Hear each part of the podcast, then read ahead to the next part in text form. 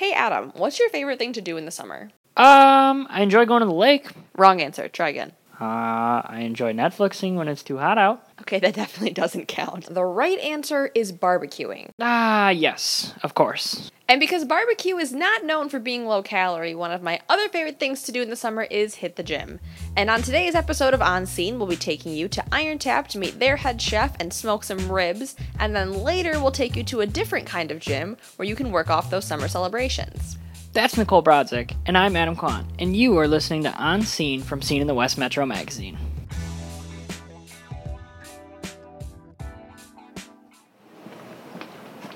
Watch these stairs. They can be kind of greasy. This one, the third one up right here, is crooked. Welcome to Rob's World, where the knives are sharp, the grills are hot, and the meat is almost always smoked. And why is that? The flavor is huge. The slow roasting, our slow smoking, and just letting it sit there and relax and get that nice steady breeze of smoke going over it throughout the day. It's way better than just throwing it in the oven, covering it up, putting some seasoning on it, and waiting for the meat to break down. When we met up with head chef Rob Underwood, he took us from his kitchen down to where all the magic happens. His smoker sits in the parking lot behind Iron Tap in Waconia. So actually, I'm not quite hot to where I want it to be right now. Mm-hmm. So once I get this fire stoked, it'll bring the temperature up. Rob is loading more logs into the smoker to get the temperature up to where he wants it, which is just around 210 degrees. We were there on a Wednesday morning, and if you know anything about Iron Tap, you know Wednesdays mean ribs. Iron Tap's all-you-can-eat ribs starts at 5 every Wednesday evening, but Rob's day starts much earlier than that. We got there at about 10 a.m., and Rob was already working on rubbing down the ribs with a special dry rub recipe. I have the recipe on the wall back there, and if you walk past and you have photographic memory, you have the recipe now, but other than that, you're not getting it. He told us there's white sugar, brown sugar, garlic, paprika, and Cajun seasoning in his rub, but that's about all we got out of him. Before we went down to the smoker, Rob took us back to the kitchen and showed us exactly what he does with that rub. I actually like to rub it 24 hours prior, but we didn't get to do that today. So it is rubbed and just it's been sitting here for about 30 minutes, letting it a chance to all the salt kind of sink in there. As you see, a little bit of the water's pulling away from the ribs as well. And once the ribs are ready to go, Rob takes them outside and sets up shop for 2 to 3 hours while they smoke on his industrial smoker in that back alley. You get a lot of smoke on the face. So you put them with the bone side, the bone that's facing down, so that way you're not going to burn all your good meat on the top here. So you want to space them out. You get them too close together, they'll start steaming in there, and it'll create black smoke and carbon. And then all of a sudden the ribs are all black or gray. It's better to just go low and slow. So when the ribs are done here, Rob will take them back inside, cover them up, and basically let them steam the rest of the way. Once it's time for the all-you-can-eat rib fest, Rob will coat the ribs in barbecue sauce, throw them on the grill, and get a nice glaze on them. I think Wednesday is one of the best days to come for smoked meats because I'm just out here all day doing this. And when he's not at Iron Tap smoking meats, Rob is spending his time eating and researching more barbecue. I lose a lot of sleep over barbecue. He said Iron Tap uses a Texas-style barbecue sauce. It's his recipe and one he's put many, many hours into perfecting. I like to just try different things. Actually, my wife has asked me if I'm going to need a new refrigerator for all the barbecue sauce that I have, because I have every style of barbecue sauce from the grocery store and some that I bought online, trying to figure out what the best barbecue sauce is for me. And that's kind of Rob's motto for everything. Find what works for you and experiment until it's perfect. And I'm not going to lie, I had these ribs and they were really good. And for people doing this at home, you're probably not going to get it just right the first time. So Rob also had a few tips for newbies trying out a smoker in their own backyard. You know what? One thing I learned from all the obsessing about barbecue sauce is low and slow, triple T, time, temperature, texture. So triple T is sort of a smoker shorthand for remembering to keep those three T's, time, temp, and texture, in mind when figuring out how long and how hot to smoke your meats. For example, you wouldn't smoke a rack of ribs for as long as you would brisket. Anyway, let's get back to Rob. and be yourself and do what you like. And one other thing that I've learned is try to find the best quality of meats and more practice. And don't be afraid of constructive criticism, I guess, because everybody's going to say my rub and my this is better and blah, blah, blah. But at the end of the day, I'm out here smoking it. And if you have it better, come and show me. I'm right back here out in the alley at Iron Tap. So. And if you're looking for him back here, he'll be the one that smells like applewood smoke and barbecue sauce. And like we said earlier, if you're a fan of ribs, they've got all-you-can-eat ribs on Wednesday night starting at 5 p.m. And if you're not a big rib fan, then I truly don't understand you, but they do smoke other things like brisket, chicken, and pulled pork, and sometimes vegetables. Now, once you eat all that, you might need to loosen your belt a little. So to work all that off, we're heading east to Mound to fight off all those calories from all the delicious food. But before I explain what all of that means, here's a word from our sponsor, Scene in the West Metro Magazine. On Scene is brought to you by Scene in the West Metro Magazine, where you can read more about the stories you're listening to right now. You love where you live, and we've got the reasons why. Scene in the West Metro is a magazine focused on what makes life in the Twin Cities West Metro so great. Look for tips on what to eat, what to drink, and where to go in each new edition.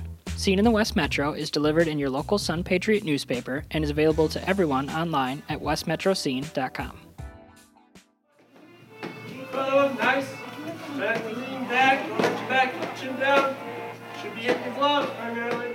Three Soteric Life is a unique gym for the West Metro. It's a martial arts gym, but it basically caters to every kind of martial arts. It's a place you can go to learn kung fu or boxing. Or you can get in the cage for MMA-style jiu-jitsu or Muay Thai. And now I get that all of that might sound a little intimidating. I was nervous the first time I went down to meet the gym's owner, Merrick Morlin. But as soon as I walked in the door, that all went away. Because instead of it being the dark, brooding gym I expected, Merrick has painted all the walls the brightest shade of yellow I've ever seen. I purposely picked colors that made it very friendly looking, very kind of exciting and tantalizing to kind of just be playful. In my mind, I kind of think this should be an adult playground. We're constantly, everyone works all the time, work out. I got to go do my workout. And I'd much rather you come to here and be like, yeah, it's time to go to play.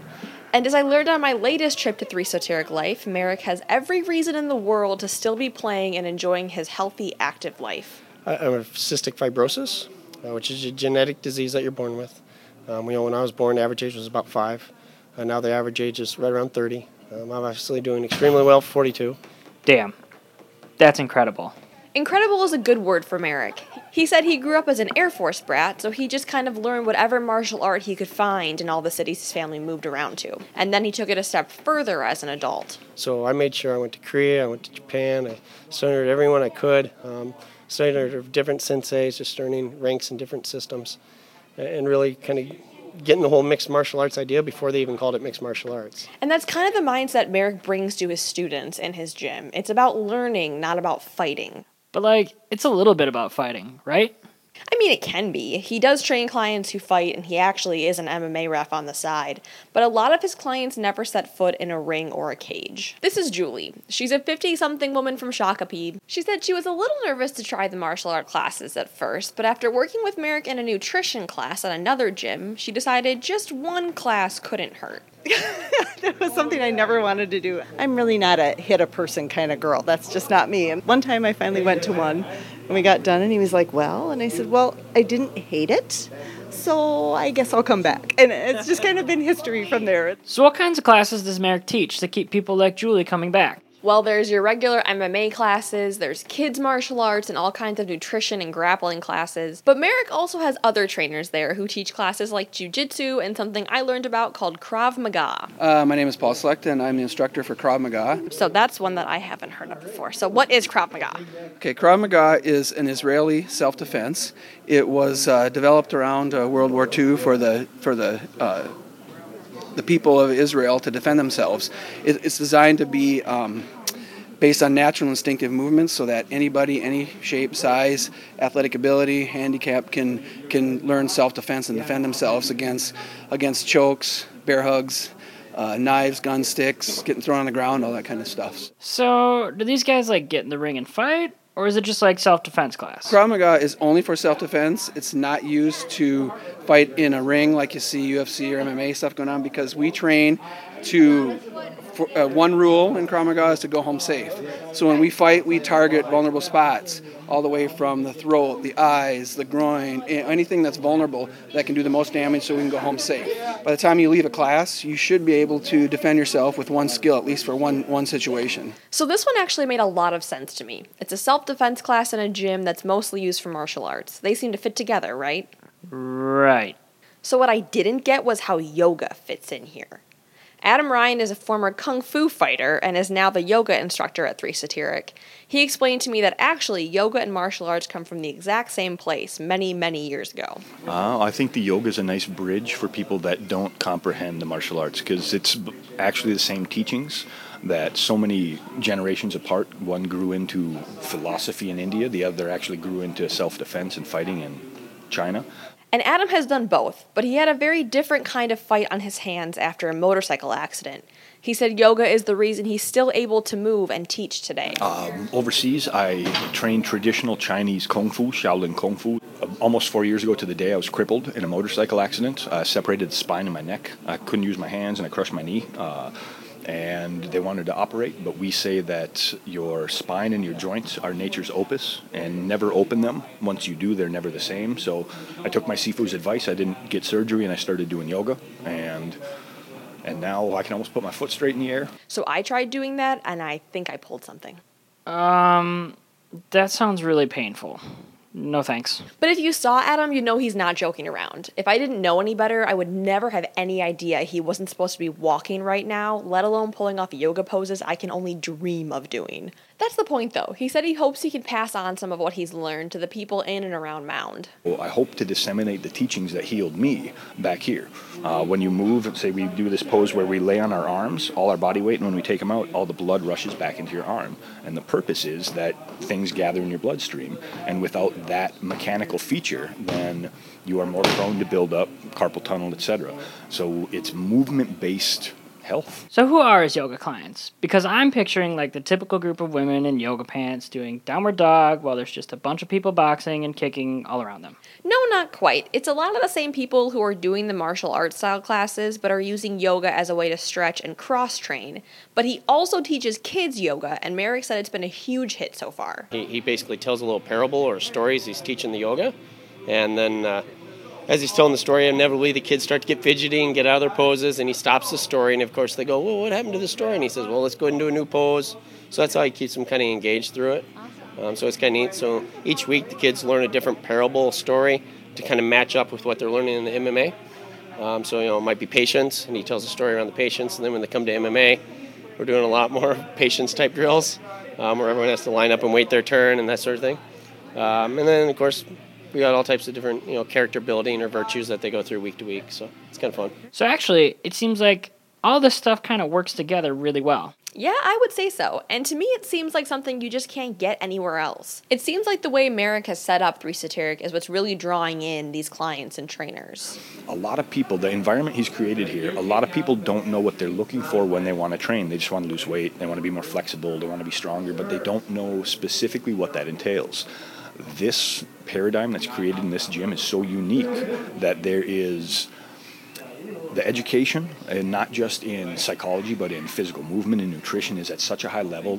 The trainers are all such a high level, but the environment that we create actually kind of leaves an open template for yourself. So if you don't like something or if it's heavy, there's an option that you can do something else, and it really gets a good foundation of movement for the people, so they start to distinguish between the different categories.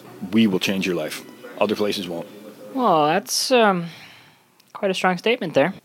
Yeah, no kidding. Everyone I talked to there, though, the clients, the trainers, everyone seemed to feel the same way.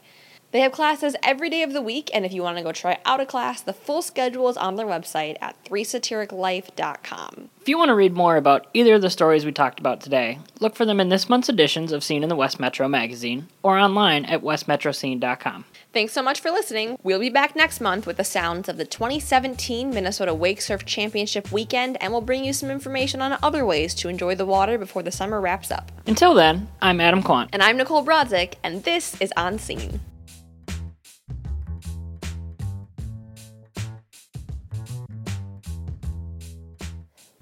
On Scene is brought to you by Scene in the West Metro Magazine. Music for On Scene is provided by Kevin McLeod. This show was edited by Nicole Brodzik, and reporting was done by Nicole Brodzik and Adam Kwan.